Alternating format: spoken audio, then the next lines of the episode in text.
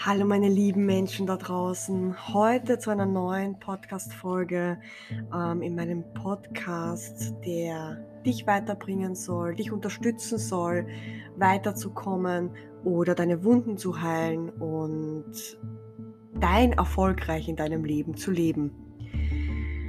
Heute habe ich mir überlegt, ich rede mal über Schlafprobleme, über ähm, Schlafparalysen, werden vielleicht einige sagen, oder auch luzides Träumen, weil ich einfach sehr viel Erfahrung mit diesem Themenbereich habe und ich das einfach weitergeben will, weil das war einer der schlimmsten Zeiten in meinem Leben, vor allem mit den Schlafparalysen. Und bis ich mal selbst verstanden habe, was dahinter steckt und ich mir selbst die Angst auch genommen habe, Angst zu haben, einzuschlafen und die Angst dadurch noch zu verschlimmern, wenn man immer Angst hat, ins Bett zu gehen, weil man schon wieder erwartet, dass es wieder schlimm werden wird. Genau, also bei mir haben die Schlafprobleme, also ich hatte sehr starke Schlafprobleme, nachdem ich den Kontakt zu meiner kompletten Familie abbrechen musste, weil ich ein sehr stark narzisstisches Umfeld hatte und ich eigentlich jahrelang, also eigentlich schon seit ich ein Kind war, nicht nur emotionale, sondern auch körperliche Gewalt erlebt habe und mein Leben eigentlich nur aus Leid bestanden hat. Erst so seit drei Jahren sehe ich erst langsam den Sonnenschein hinterm Horizont. Vorher war wirklich alles schwarz und düster. Nur zu diesem Zeitpunkt war das für mich einfach der Normalzustand. Und das, was mir jetzt als düster vorkommt, war für mich damals ein Normalzustand, ähm, wenn ich gerade nicht ähm, komplett am Boden war. Ja, natürlich hatte ich ähm, als Kind noch nicht so sehr, aber meine ersten Schlafprobleme hatte ich äh, und auch Schlafparalysen hatte ich nach dem ersten Kontaktabbruch mit, meinen, mit meiner Familie. Das war, wie ich so 16 Jahre alt war. Da habe ich die Schule abgebrochen, bin ähm, komplett weg äh, von meiner ganzen Herkunft, von meiner Mutter, von meinem Vater, von meinen Schwestern und bin damals mit meinem äh, damaligen Ex-Mann zusammengezogen, also zu deren seine Eltern, wo ich ehrlich sagen muss, dass das der erste Moment in meinem Leben war, wo ich gesehen habe, dass es äh, noch was anderes da draußen gibt und dass es wirklich Menschen gibt, die nett sind. Also vor allem seine Eltern, die mich wirklich aufgenommen haben, wie es wäre ich ihre Tochter. Und dafür bin ich heute noch dankbar, auch wenn da wirklich verdammt viel passiert ist, weil das auch eine sehr narzisstische Beziehung war. Aber ich muss sagen, den Eltern bin ich bis heute noch dankbar, was sie auch in mir gesehen haben und mich wertgeschätzt haben, was ich davor in meinem Leben eigentlich nie erlebt habe. Außer bei wirklich vereinzelten Dingen, aber ja. Und dann hat es angefangen, dann habe ich Schlafparalysen bekommen nach diesem Kontaktabbruch und ich habe damals gar nicht gewusst, was ich damit anfangen soll. Ähm, meine Träume haben so ausgesehen, dass ich meistens aus dem Bett gezogen worden bin und herumgeschleudert worden bin.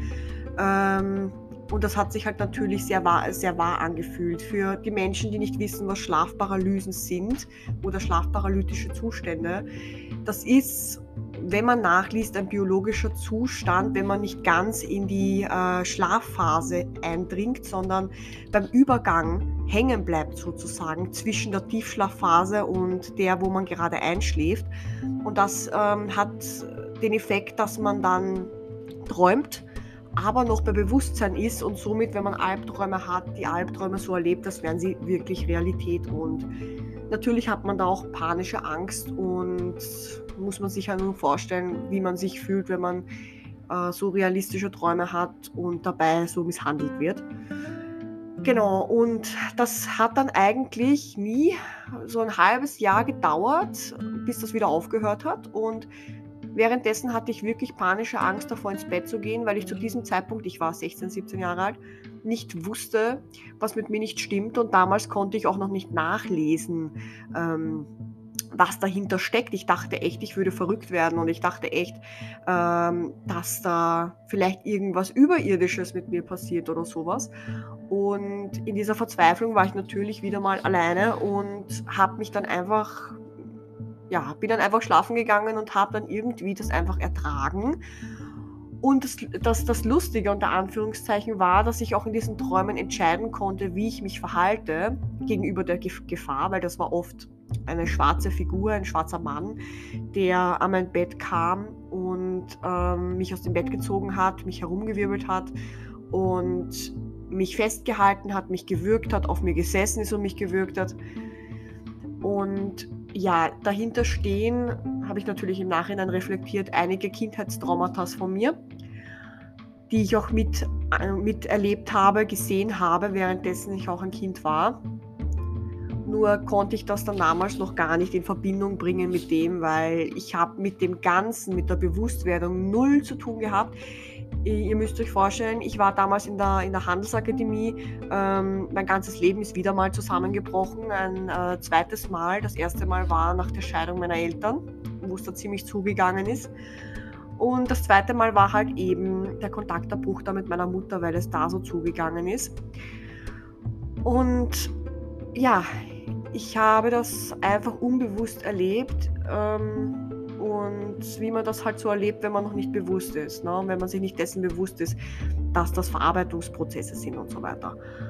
Und was kann ich noch sagen darüber? Ja, und ähm, dann jede Nacht war halt wirklich die, Horror, der, die Horrorvorstellung überhaupt, dass halt wieder sowas passieren würde.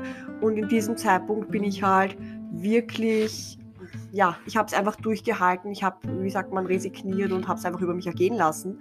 Irgendwann war das dann auch wieder gut. Und acht Jahre später, nachdem ich dann die Scheidung mit meinem Ex-Mann hatte und wieder alles verloren habe, ähm, bin ich dann zurückgezogen äh, zu meiner Mutter, weil ich nichts mehr hatte. Und was war dann?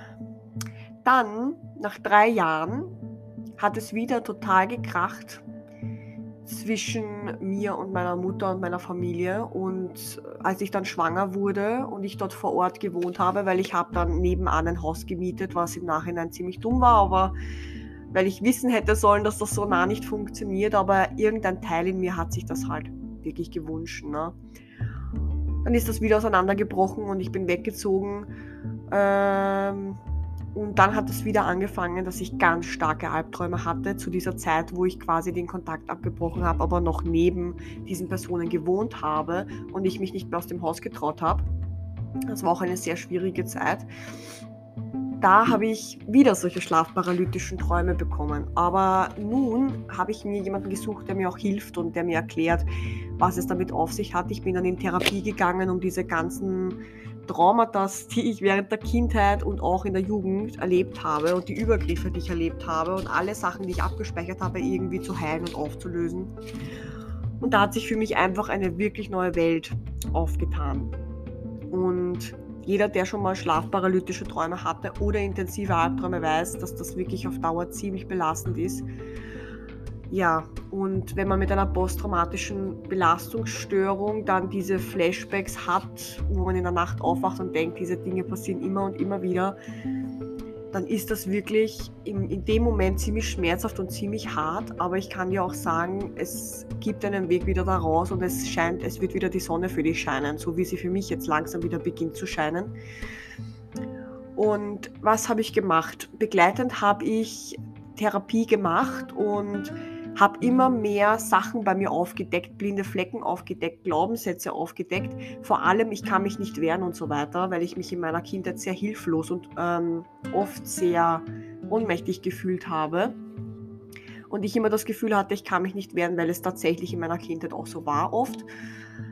Das hat das hat einen Prozess in Gang gesetzt, dass ähm, auch wieder dieser schwarze Mann, von dem ich geträumt habe, der in dem Sinne ein Bild war von jemandem, der mich bedroht und mich würgt und mich schlägt und mich herumschleudert, ging es eigentlich in den Träumen darum, wie ich darauf reagiere. Das heißt, ich habe mir dann immer angeschaut in diesen Träumen, wie reagiere ich? Bin ich ängstlich? Lasse ich es über mich ergehen? Bin ich quasi gelähmt oder wehre ich mich? Werde ich wütend? Kann ich mich abgrenzen? Kann ich mich nicht abgrenzen? Und ich bin auf sehr spannende Dinge draufgekommen, die ich hier mit dir teilen möchte. Nämlich, je nachdem, wie weit du in der Entwicklung mit deiner Psyche bist, zum Beispiel bei dem Glaubenssatz, ich kann mich nicht wehren, wie sehr glaubst du, dass du dich wehren kannst oder welche Fähigkeiten hast du, um dich vor anderen Menschen abzugrenzen? Das kann sich im Traum, in so einem schlafparalytischen Traum auch zeigen, indem du dich wehrst oder auch nicht wehrst. Und zu diesem Zeitpunkt, wo ich tatsächlich nach diesem Kontaktabbruch sehr starke Probleme hatte, mich innerlich von der Außenwelt abzugrenzen, habe ich natürlich sehr viel als Bedrohung empfunden und hatte ständig Angst und auch in diesem Traum natürlich habe ich mich nicht getraut, gegen jemanden, der mir zu nahe kommt und jemanden, der, der meinen Körper anfasst und jemanden, der mich schlagen möchte oder mich beleidigen möchte oder mit mir etwas machen möchte, was ich nicht will, Nein zu sagen. Und dieser schlafparalytische Traum oder auch die Albträume, die ich hatte, waren eigentlich nur ein Hinweis darauf, an was ich arbeiten muss. Das heißt, ich habe es dann irgendwann begonnen, ich habe diesen Shift gemacht und begonnen zu sehen als Hilfe. Ich habe es ich begonnen zu sehen als, was möchte mir dieser Vorgang, den ich da träume, sagen, weil es immer darauf ankommt, wie man in diesem Traum reagiert und wie man fühlt. Und wenn man große Angst hat, dann kann man schon davon ausgehen, bei so einem Traum, den ich hatte, der hauptsächlich davon gehandelt hat, dass mich jemand angreift und dass ich mich wehren muss sozusagen oder dass ich Angst haben muss, dass irgendetwas passiert, was ganz Schlimmes, weil in meinem Leben eigentlich immer ich auf der Hut sein musste, ähm, dass was Schlimmes passiert, bis vor drei Jahren eigentlich noch. Und das war eigentlich einer der schwierigsten Dinge, das wieder in den Griff zu bekommen und das System wieder ruhig zu bekommen, äh, sich nicht immer in dieser Kampfhaltung zu befinden, in dieser Abwehrhaltung, in diesem bitte komme nicht zu nahe oder auch andere Leute als Bedrohung zu empfinden, weil man selber glaubt, man kann nicht Nein sagen und diese Leute können dann machen mit dir, was sie wollen. Und das war ein ziemlicher Prozess, darüber zu steigen, aber es lohnt sich. Und wie war das dann bei mir? Ich habe dann begonnen im Traum, weil bei diesem schlafparalytischen Träumen ist es oft so wie beim luziden Träumen. Also luzides Träumen äh, betitelt man eigentlich Träume, wo man selber entscheiden kann im Traum, wie man handelt. Das hört sich jetzt mal toll an, aber wenn man Albträume hat, ist das nicht besonders toll oder kann auch toll natürlich sein, wenn du dich wehren kannst.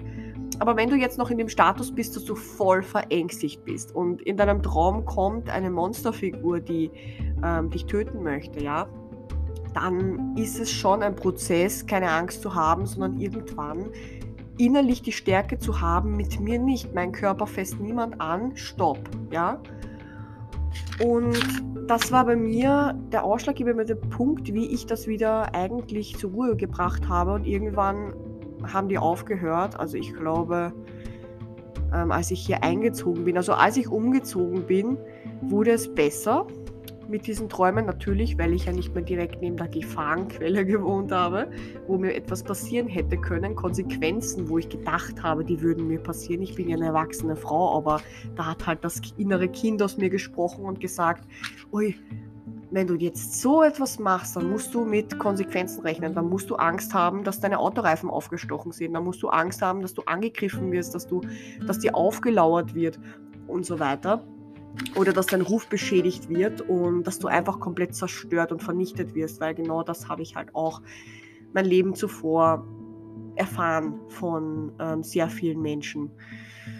Genau, dann war es ziemlich schwierig für mich zu glauben, dass ich mich wehren kann, weil ich innerlich dieses unsichere, hilflose Mädchen in mir hatte, was nur erfahren hat, dass ich mich nicht wehren kann, weil ich ja damals wirklich noch zu schwach war als Kind, das zu tun.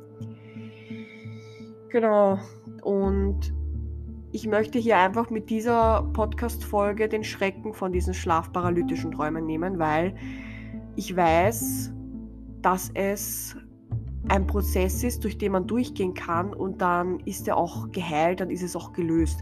Und es auch zu sehen als eine Message, ja, als eine Sprache, wo deine, dein Unterbewusstsein mit dir kommuniziert und dir sagt, okay, ähm, was ist der nächste Schritt zu tun? Und bei mir war es immer, okay, mein nächster Schritt ist zu tun, ich muss daran arbeiten, äh, mich abzugrenzen. Ich musste an meinem Selbstwert arbeiten, um mich abzugrenzen und mich nicht irgendwie behandeln lassen zu können vor Menschen, sondern zu wissen, ich kann jederzeit Nein sagen und so weiter. Und dann ist was ganz Spannendes passiert, nämlich haben sich diese schlafparalytischen Träume dann langsam immer mehr verändert. Das heißt, ich habe immer von derselben Sache eigentlich geträumt, nur in einem anderen Zusammenhang, immer von diesem Täter. Und dann ist was ganz Spannendes passiert, nämlich plötzlich ist der Täter reingekommen und ich wurde wütend. Und ich habe mich aufgesetzt im Traum und habe gesagt, stopp nicht und so weiter. Und dann wurde das eher aber ein Kampf und ich habe mich gewehrt gegen diesen Täter, aber ich habe mich gewehrt. Ich habe mich begonnen aufzusetzen und mich zu wehren und habe nicht mehr gedacht, ich muss resignieren. Und als ich dann immer weiter geübt habe an, an dem Inneren und meine Wunden geheilt habe, wurde es dann auch irgendwann so, dass ich Stopp gesagt habe und der Täter mich im Traum nicht mehr angegriffen hat. Also dann hatte ich eine Energie, die den Täter ferngehalten hat im Traum, ähm, weil ich innerlich schon gewachsen bin. Und am Schluss war es so, ähm, seitdem hatte ich nie wieder so einen Traum. Das war echt, echt unglaublich. Ähm, ich bin dann im Bett gelegen und dann hatte ich wieder so einen Traum. Ich habe davon geträumt, ich wache in meinem Bett auf und dann ist irgendjemand im Raum und der will mich umbringen, der will mich verletzen, was auch immer. Und ja, der kam dann über mich als großer Schatten und ich hatte so eine Stärke in mir schon angehäuft, dass ich so Stopp gesagt habe, mich aufgesetzt habe, ähm, dorthin geschlagen habe, direkt in dieses schwarze Feld, in diesem Traum. Und plötzlich hat mein ganzer Körper vibriert im Traum. Und äh, plötzlich war, hat sich dieser, diese schwarze Person aufgelöst. Und dann hatte ich es besiegt. Es war irgendwie ein ich weiß nicht, wie ich das beschreiben soll. Ich kann es auch nicht wirklich ähm, nachvollziehen, warum und wieso die Psyche so arbeitet. Aber ich kann nur das sagen, was ich selber erlebt habe. Und es, ist, es hat sich angefühlt wie ein Schatten, der in mir wäre und der versucht hat, durch diese schlafparalytischen Träume aufgelöst zu werden. Das heißt, eine Seite von mir, die traumatisiert war ähm, und das Verhalten, was zu dieser Traumatisierung meinerseits geführt hat, indem ich äh, mich nicht wehren konnte als Kind ja wirklich, das aufzulösen und jetzt zu wachsen und zu sagen, stopp, ich kann mich abgrenzen und niemand fässt mich an, wenn ich das nicht will und diese Stärke auch auszustrahlen, dass ich ähm, den Mut hatte, dann auch dagegen vorzugehen und das mit einer Klarheit, dass sich dieses Ding plötzlich aufgelöst äh, hat.